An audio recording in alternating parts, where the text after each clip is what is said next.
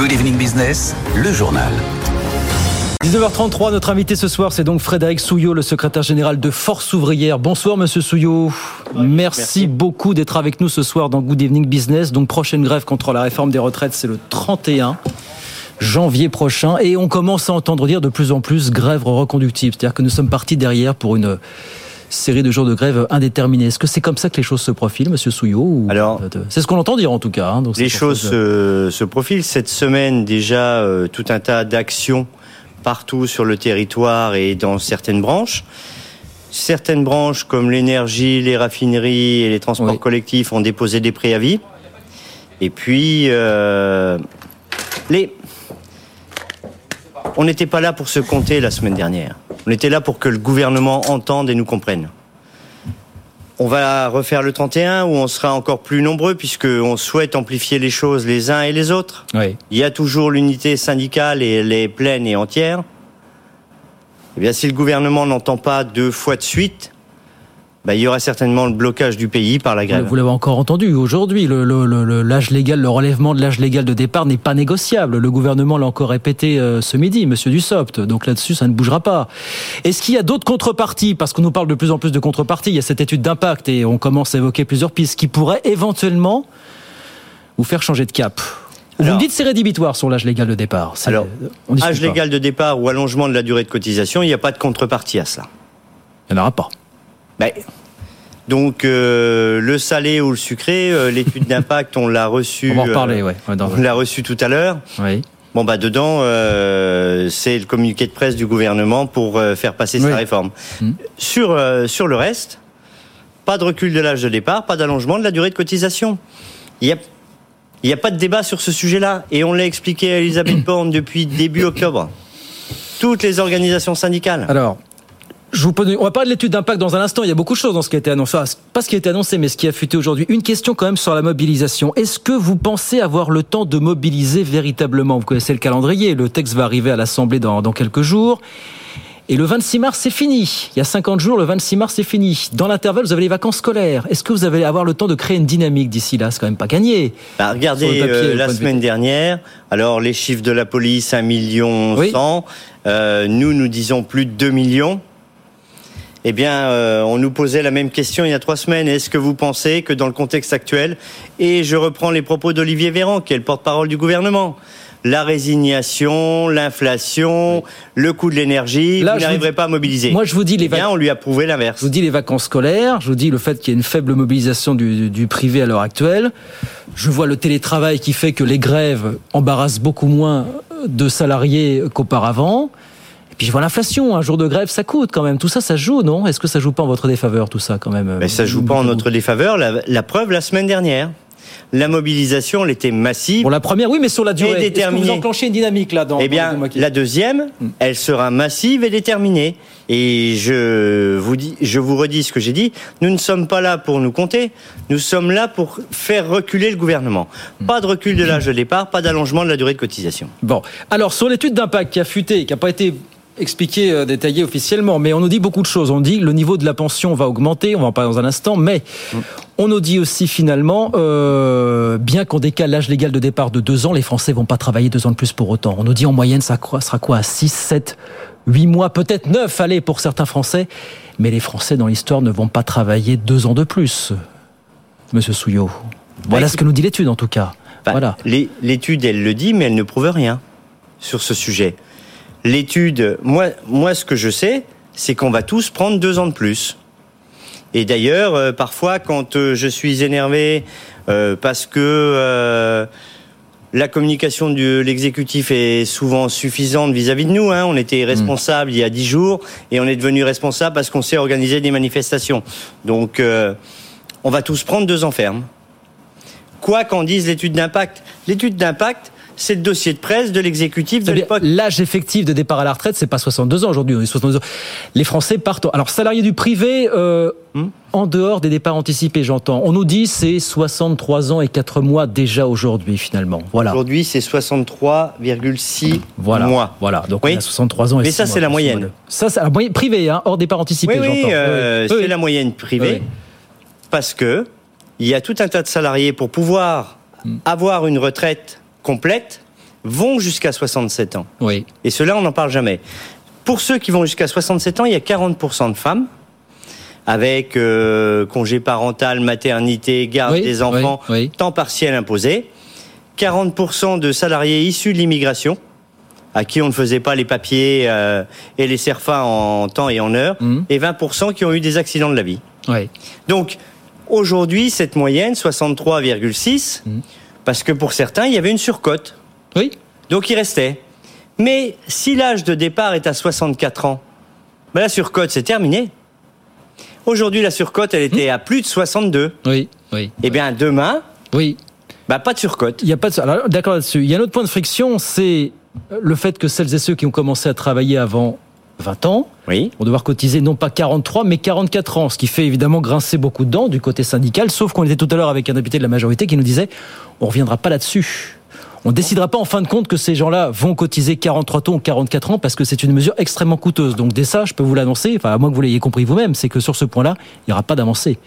Le gouvernement lâchera pas de l'est à ce sujet. Alors, ça veut dire que dans son étude d'impact ou dans son projet, le gouvernement dit 43 ans de cotisation.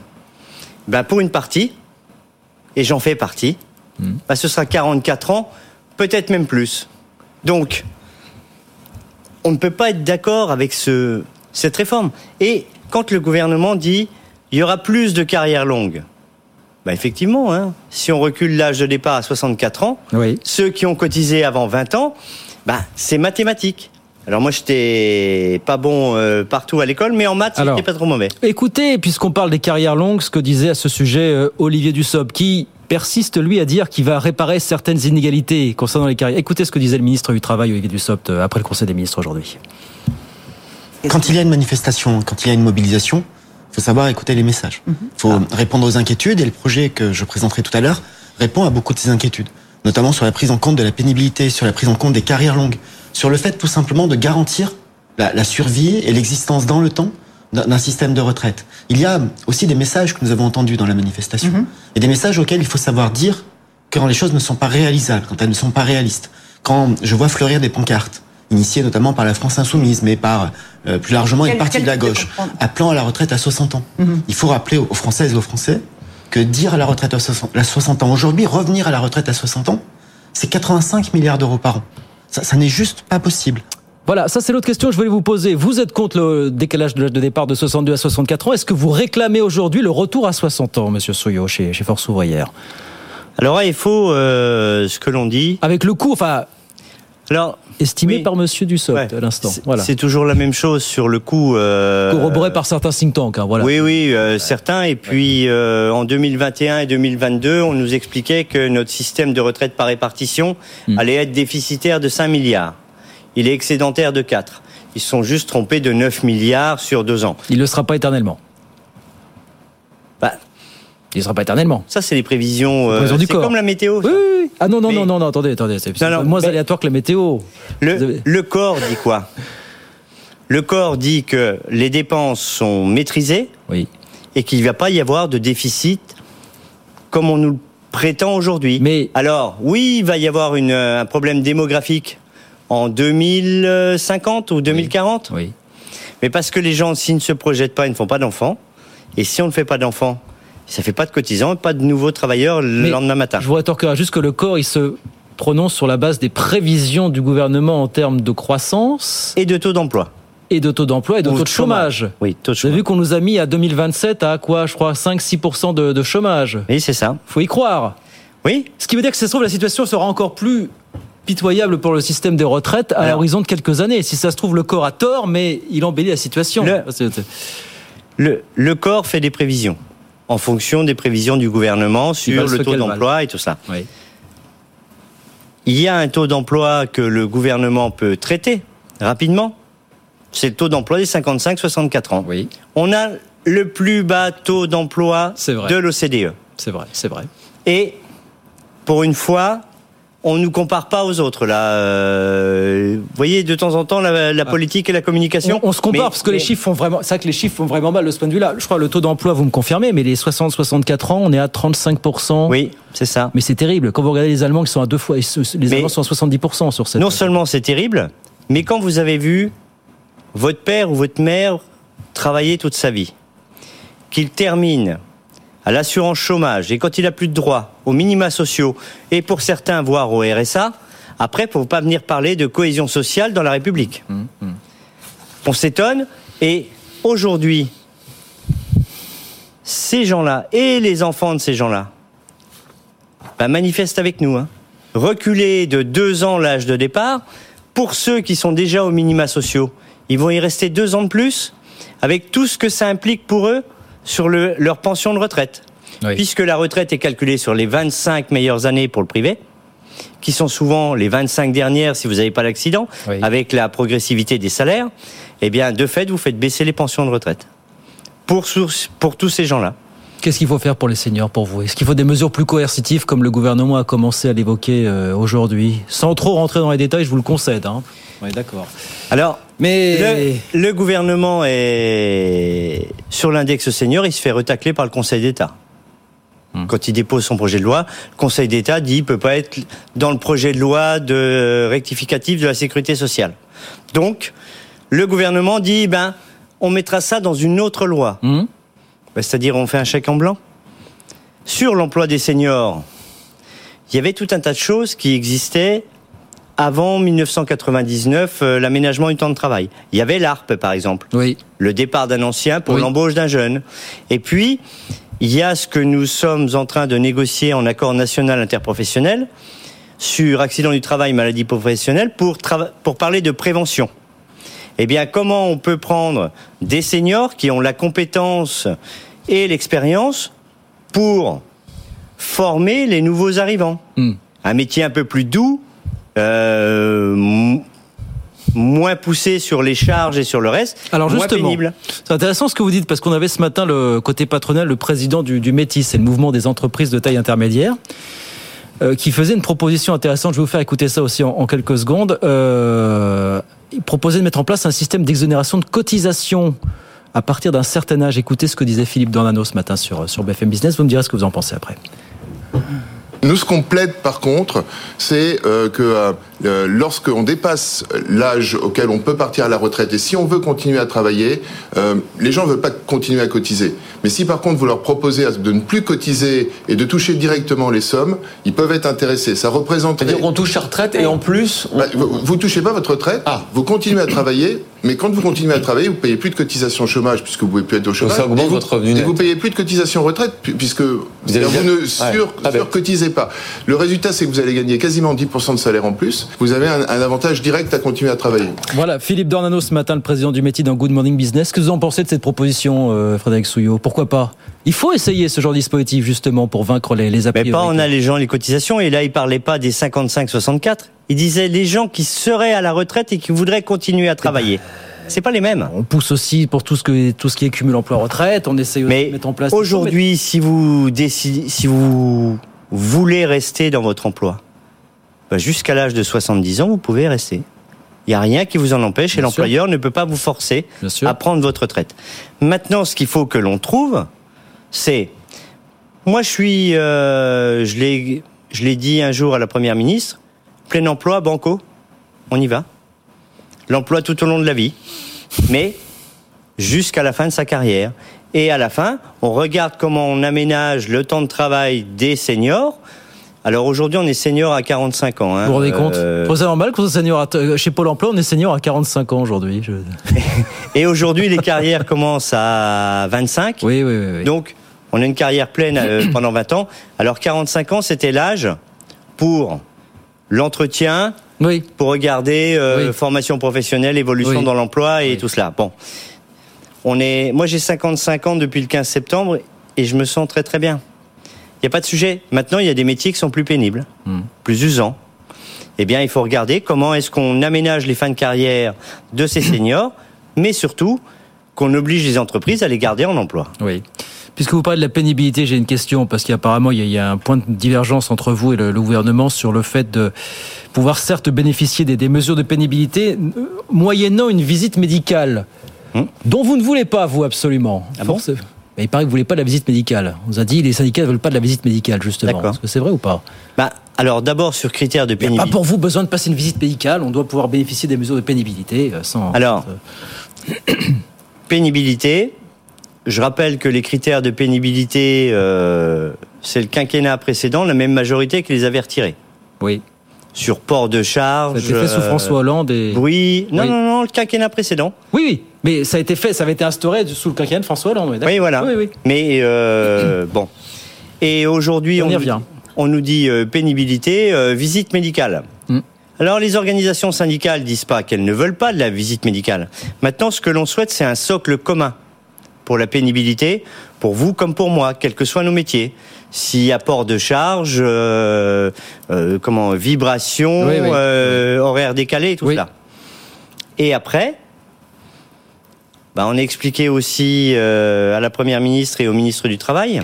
Il les fait faire par qui ces visites médicales? Il y a de moins en moins de médecins du travail. C'est vrai. Donc, alors, on va créer de l'emploi, mais cette information-là sur visite médicale, le temps des études, il il va pas y avoir de génération spontanée. hein. On est parti pour 7 ans.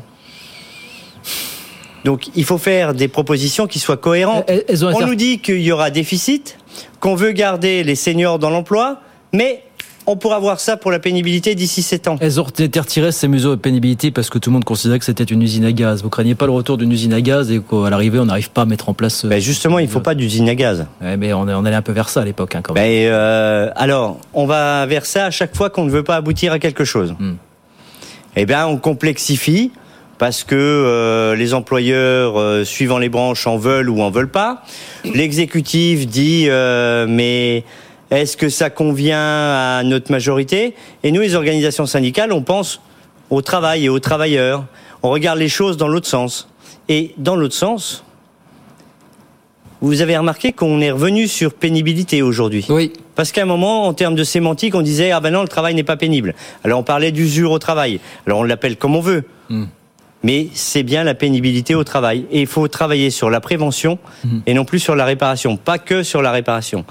Maintenant, euh, parler de prévention, comme euh, l'a dit le ministre euh, du Travail, alors qu'il vient de retirer 0,1 de cotisation patronale sur accident du Accident travail, du maladie professionnelle, pour euh, faire un swap, Bah, pour, pour le mettre trous, sur- voilà, pour atténuer. pour dire, Bah, bah, pour dire aux employeurs, ben vous aurez une surcotisation, mais je vous l'enlève de là et je vous la remets là. Pour dire parce qu'on cherche du travail, c'est une réforme avant tout pour pour faire des économies, pour pour aller gagner de trouver de l'argent. Donc entre le gouvernement qui dit bah nous faisons cette réforme qui va nous rapporter 17,7 milliards euh, par an à horizon 2030 et vous qui me dites le vrai sujet, l'un des vrais sujets c'est aussi la formation, C'est l'emploi. c'est l'emploi.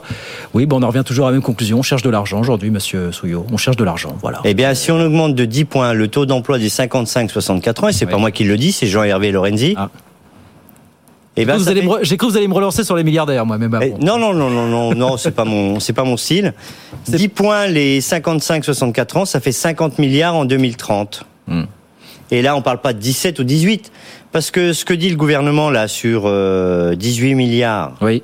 il oublie de dire bah, qu'il va y avoir une partie de ces milliards qui ne seront plus sur euh, retraite, mais il y en aura 4 milliards qui seront sur assurance chômage, parce que ceux qui n'ont plus d'emploi ou qui devront attendre encore plus longtemps, bah, ce sera assurance chômage. Une partie sur quand vous êtes en maladie, longue durée ou invalidité. Ben, 62 ou 64 pendant deux ans, vous allez rester à la maladie et l'invalidité. Et là, ce sera la sécurité sociale qui va le régler. Hmm. Donc, ce sera 18 milliards sur les caisses de retraite, mais au bout du bout, dans le budget de notre protection sociale collective, il va rester combien? Donc, l'emploi, et je redis sur plein emploi à Banco, mais Oui. pas n'importe quel emploi. Pas n'importe quel emploi, évidemment. Ben, oui. temps plein, euh, oui, et voilà, 35 heures par semaine.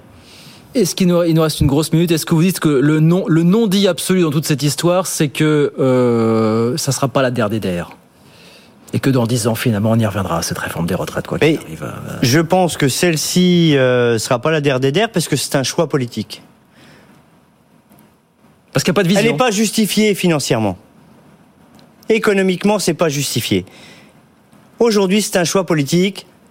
Je serai celui qui aura reculé l'âge de départ à la retraite. Point.